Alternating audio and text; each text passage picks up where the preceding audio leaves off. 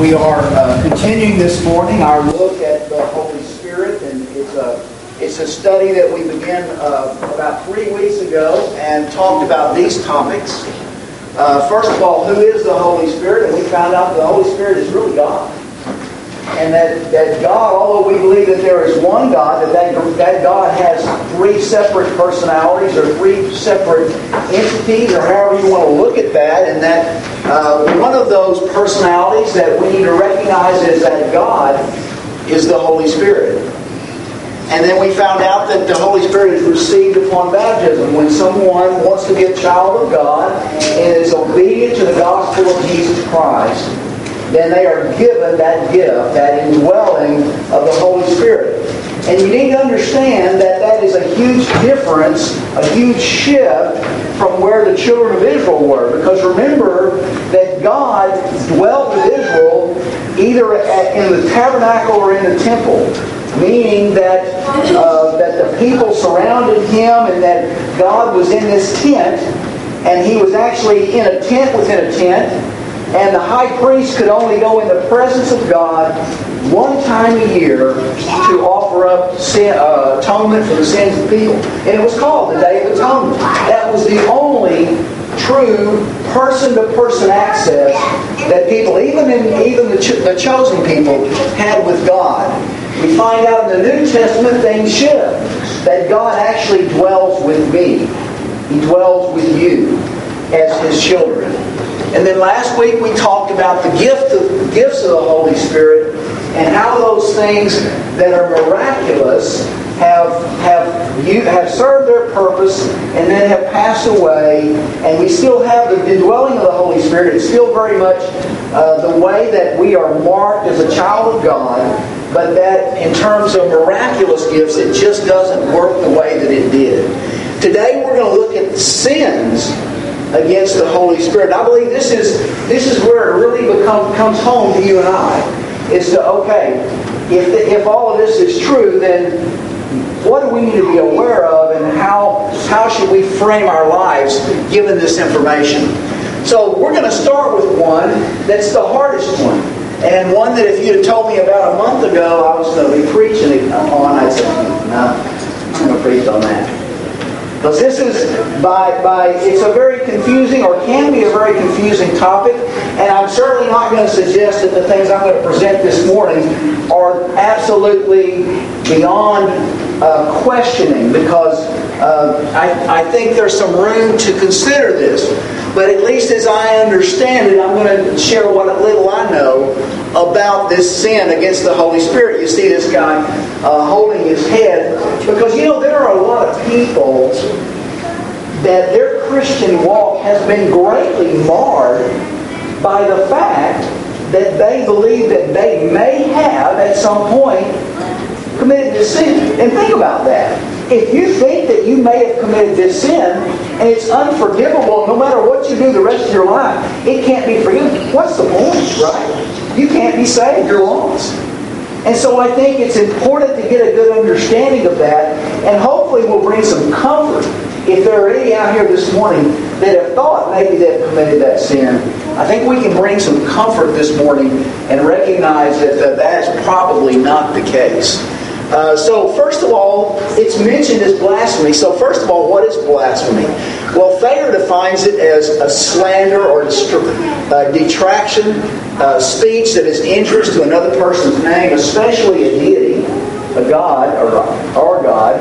Um, it's that's that's slander. So it's to speak against. So I want you to remember that this is something that you say, something that you would speak for or against that would put you in this situation. And so I want you to notice initially that this is not, this is limited. It's not just a blasphemy, but it's a specific blasphemy against the Holy Spirit. It's limited to that. Paul even said this about himself that he blasphemed Christ. He said this in 1 Timothy chapter 1. And I thank Christ Jesus our Lord, who has enabled me because he counted me faithful, putting me into the ministry, although I was formerly a blasphemer, a persecutor, an, an insolent man. But I obtained mercy because I did it in unbelief. So Paul, we know that later in Paul's life, he said that there was a reward waiting for him. And so he was confident in his salvation. But yet he admits here that he had blasphemed Jesus Christ. He denied him. So let's look, why did Jesus, as we look in Matthew chapter 12, which is one of the places that this is, uh, that this is uh, taught, uh, why did Jesus teach it here? And you know, if you think about some of the things that Jesus taught, some of them were things that you might say, for example, the Sermon on the Mount, that he had a planned idea of things he wanted to share concerning his kingdom. And he went up to a mountain, and the people sat below him and began to teach. And it had nothing to do with what the people were doing in the moment. But we find that the passage here, the teaching here, is specifically directed at some behavior that was going on around him. We might say it was a teachable moment. That something had gone on that had caused Jesus to think about and to address this subject. So let's look at the passage in Matthew chapter 12. Uh, he says, Then one was brought to him who was demon possessed, blind and mute. And he healed him so that the blind and mute man both spoke and saw. And the multitude were amazed and said, Could this be the son of David? Now, when the Pharisees heard it, they said, This fellow does not cast out demons except by Beelzebub, the ruler of demons. So, again, Jesus is using this as a teachable moment. And he's saying to these Pharisees, or he's saying the people around, that these Pharisees, notice that the Pharisees are not questioning the miracle. You know, probably a lot of the people that saw this miracle, they knew this guy. They had known him for years and years and years and years.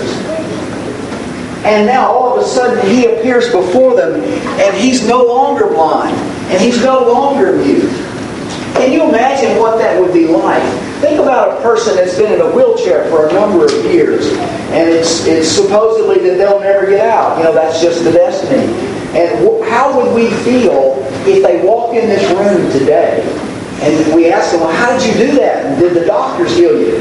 No, I had a man that healed me. Or perhaps we even, even better, we actually saw that event and he was able to get up and walk. And so that was the situation. See, the Pharisees couldn't deny the reality. It did happen. What they tried to do then, since they couldn't deny that, is they tried to deny its source. They tried to say, well, he didn't do it by God, but he did it by the power of Satan. And that provoked Jesus' teaching on the subject of the blasphemy of the Holy Spirit. Jesus goes on, he says, If Satan cast out Satan, he's divided against himself.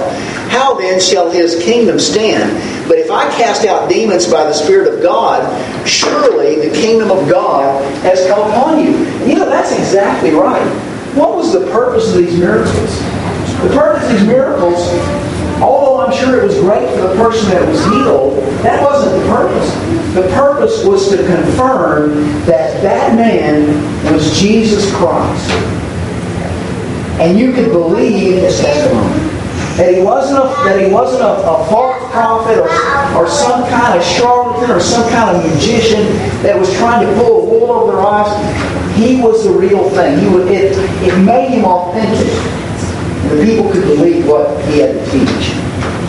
And so that's what he says. He says, if I do it by demons, by the, if, if I done it by Satan, then, then Satan's divided against himself. In other words, what sense does that make? That Satan would cast himself out? Really? That doesn't make any sense.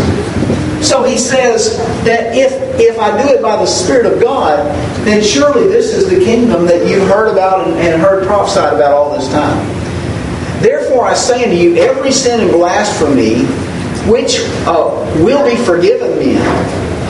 So you can a blasphemy can be forgiven, but the blasphemy against the Holy Spirit will not be forgiven men. Anyone who speaks a word against the Son of Man, it shall be forgiven him. But whosoever speaks against the Holy Spirit, it will not be forgiven him either in this age or in the age to come. So, pretty serious. Well, so let's look real quickly at the events. We see that Jesus performed these miracles. We see the people were amazed, and they, because they were amazed, they think, "Is this a Sunday? Is, is this is this possibly the Christ?" Pharisees didn't deny the miracle, only the source of the miracle. Jesus explained that a house divided against itself will not stand, and that if you're not with him, you're against him. And then finally, he says that this blasphemy against the Holy Spirit would not be forgiven. Well, why is this sin in such a unique category? Why is it so much worse than anything else? Well, it's the equivalent of calling good evil. It's taking something that was good and saying that that very thing is, is evil. That's the first thing you notice. The second thing is, remember we said that the miracles were proof that he was the Messiah? If you undermine the miracles, then the proof is gone. The, the very foundation of faith really begins to crumble at that point. If he wasn't able to do these things, in under God's power, but he was only able to do them under the power of Satan, then the whole idea that he was the promised Savior is, is really uh, a moot point. And then it's equivalent to calling the Holy Spirit, which remember is God, a devil. So then we might ask the question, can we commit this sin today? you would have to see, the, as I understand it, you would have to see the miracle performed. You would have to accept that the miracle had been performed, it's real. But then you would have to say that it didn't happen by the power of God, but only it happened by the power of Satan. As I understand it, that would be the only way a person commit to, could commit this sin today. I guess in the alternative, as close as you could get, as you could get the scriptures, you could read this account and you could get out, oh, I believe, you could say this to yourself or to somebody else. I believe that Jesus came. I believe he was a man. I believe he did the miracles. I believe in everything that's there, but I believe he did it by faith. I guess that might be. But other than that, I can't imagine how a Christian could possibly commit this sin. So I think it's it's in a category by itself, but it's one that, that people need not worry about in this day and age because as I understand it, we have not, we cannot commit that sin. Um, so let's go on to the next one. Lying to the Holy Spirit. Well, this is another one that, again, you're not going to see today. But remember, this is the story of Ananias and Sapphira. Sapphira. The church was young. The, the, the apostles were setting up the church according to the uh, direction of the Holy Spirit that was working directly with them. Um, at this time, the people were selling off their goods and they were giving the money to the, to the, the apostles, and the apostles were taking care of everybody, and they really had all things in common as they began to build this faith from ground zero to make it into something that is today. Well, during this time, Ananias, and so with Sapphira knowing about it, went and he sold some land. And he came back and instead of giving all the money, he only gave a portion of it, but he represented it as if it was all of it. And so uh, we find this account that Peter then says to him, Ananias, why has Satan filled your heart to lie to the Holy Spirit and to keep back part of the price of the land for yourself? While it remained, was it not your own? Meaning that he had no obligation to sell it.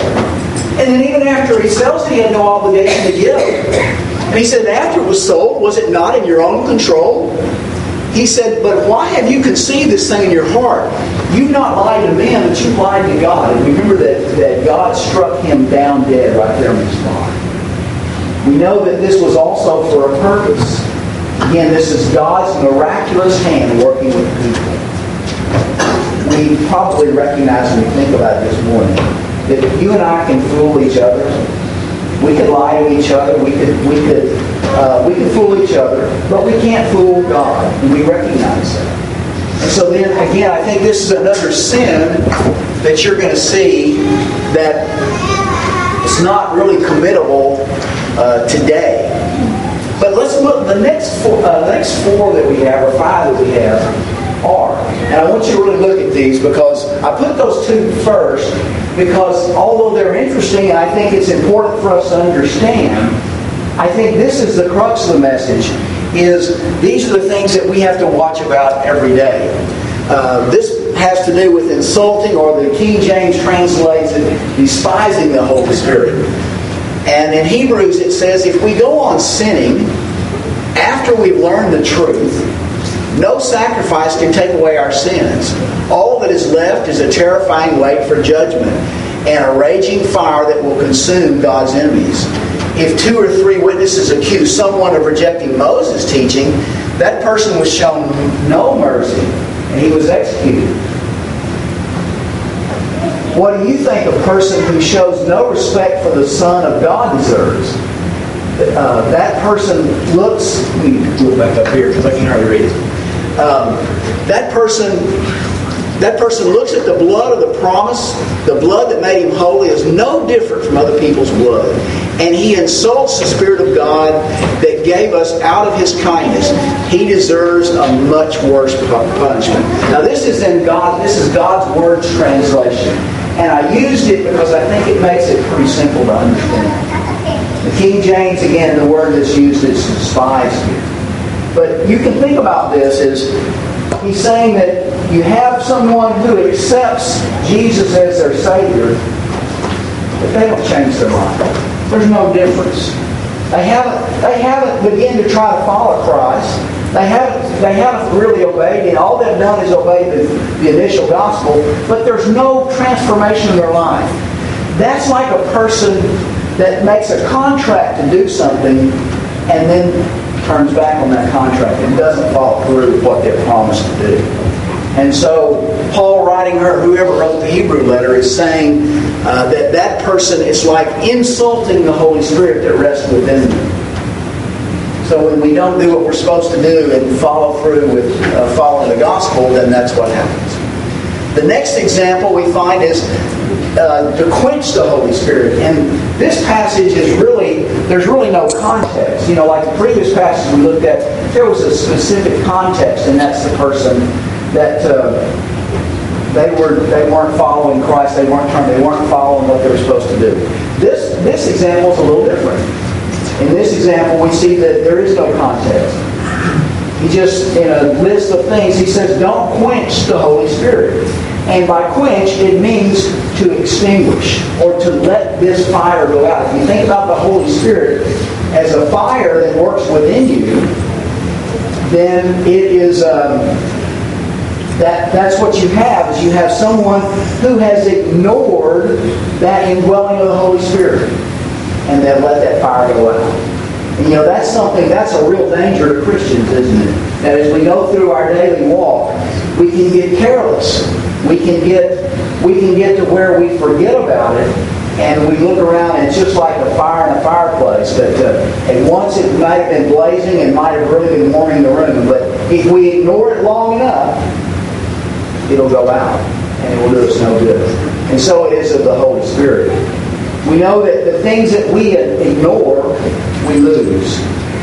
Think about the gifts that you have now the skills that you have well, if you don't continue to practice and work on those skills, what's going to happen? They're going to begin to atrophy. You're going to lose the things that you have. And I believe that's what he's teaching here is don't let that fire go out. Don't extinguish it. Uh, we know we're supposed to use the gifts that we have for God's glory. The next one is to grieve the Holy Spirit. And we find this passage in Ephesians chapter 4. Uh, again, there's no context specifically for this one, but to grieve means to, to make uh, heavy soreness and sadness. And I want you to, to, understand this one. I want you to think about uh, if there were a person that you begged to come live with you. You said, please, please, just come live with me. I'll take care of some needs that you've got. It'll be great. It'll be great. Well, it seems you're, you're excited when they come in, but when they're when it's after uh, after a period of time, guess what? You begin to ignore that person. You begin to, to not take care of their needs, and, and they came to you understanding that that you were gonna you were gonna be a you were gonna be hospitable to them. And after a period of time you didn't do that. So I believe that's what he's talking about here is it's a heavy sadness. It's a grief that the Holy Spirit feels, if that's that's the correct term, uh, because of uh, because of neglect. And then finally, or then next, we will look at defiling the home of the Holy Spirit. Uh, he says, "Do not." Do you not know that you are the temple of God and that the Spirit of God dwells in you? If anyone defiles the temple of God, uh, God will destroy him, for the temple of God is holy. Which temple are you? You, are. So this is one against the body because remember the where does the Holy Spirit dwell? It dwells within our body. And so if you think about if we defile this temple, um, it's, he uses that, that metaphor of comparing it to the old temple. And that, you know, think about a person that came in and they tried to destroy the old temple.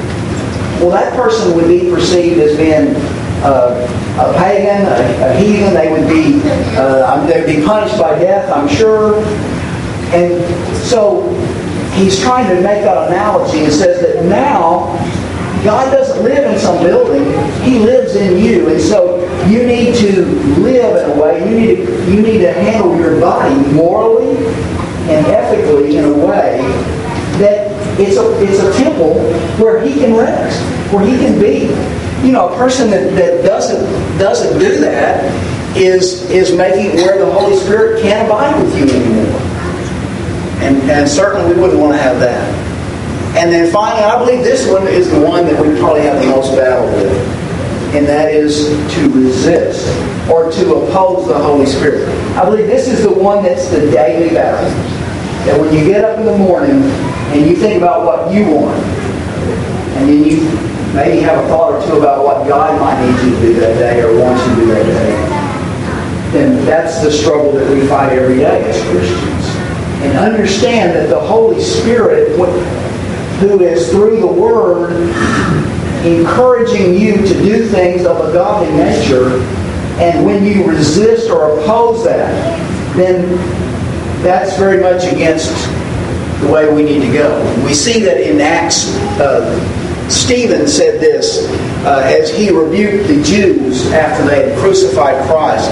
He says, You stiff necked and uncircumcised in heart and ears, you always resist the Holy Spirit as your fathers did. So do you. Which of the prophets did your fathers not persecute?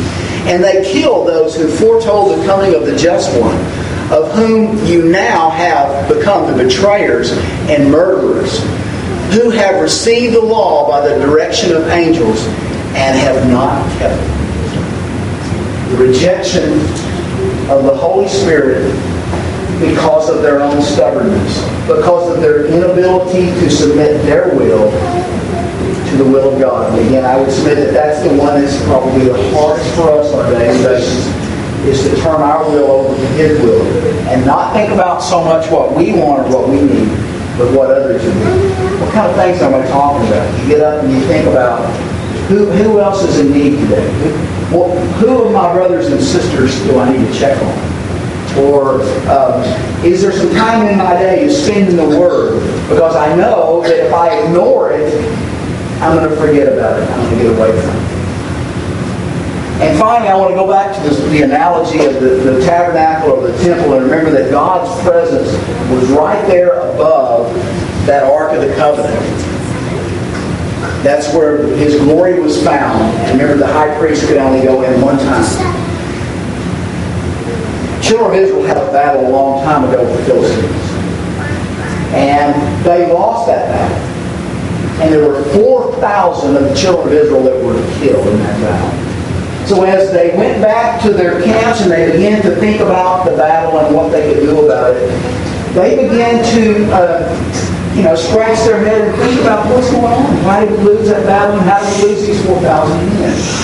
Somebody had a great idea let's go get the ark and let's bring it up here to battle and we'll take the ark into battle with us and they'll see our God and they'll be afraid and they'll run away. Now remember, what did God's rule say? God's law said that only one time a year the high priest enters the presence. That's it. And so this great idea of let's go get the ark and bring God up to fight our battle for us. Uh, it was probably it was probably a, uh, a sincere idea. It was probably serious, but it was wrong-headed. It was it's obvious from this that they, people got pretty far away from God's word that they'd forgotten that they weren't supposed to do that, and so they committed this this uh, this sin.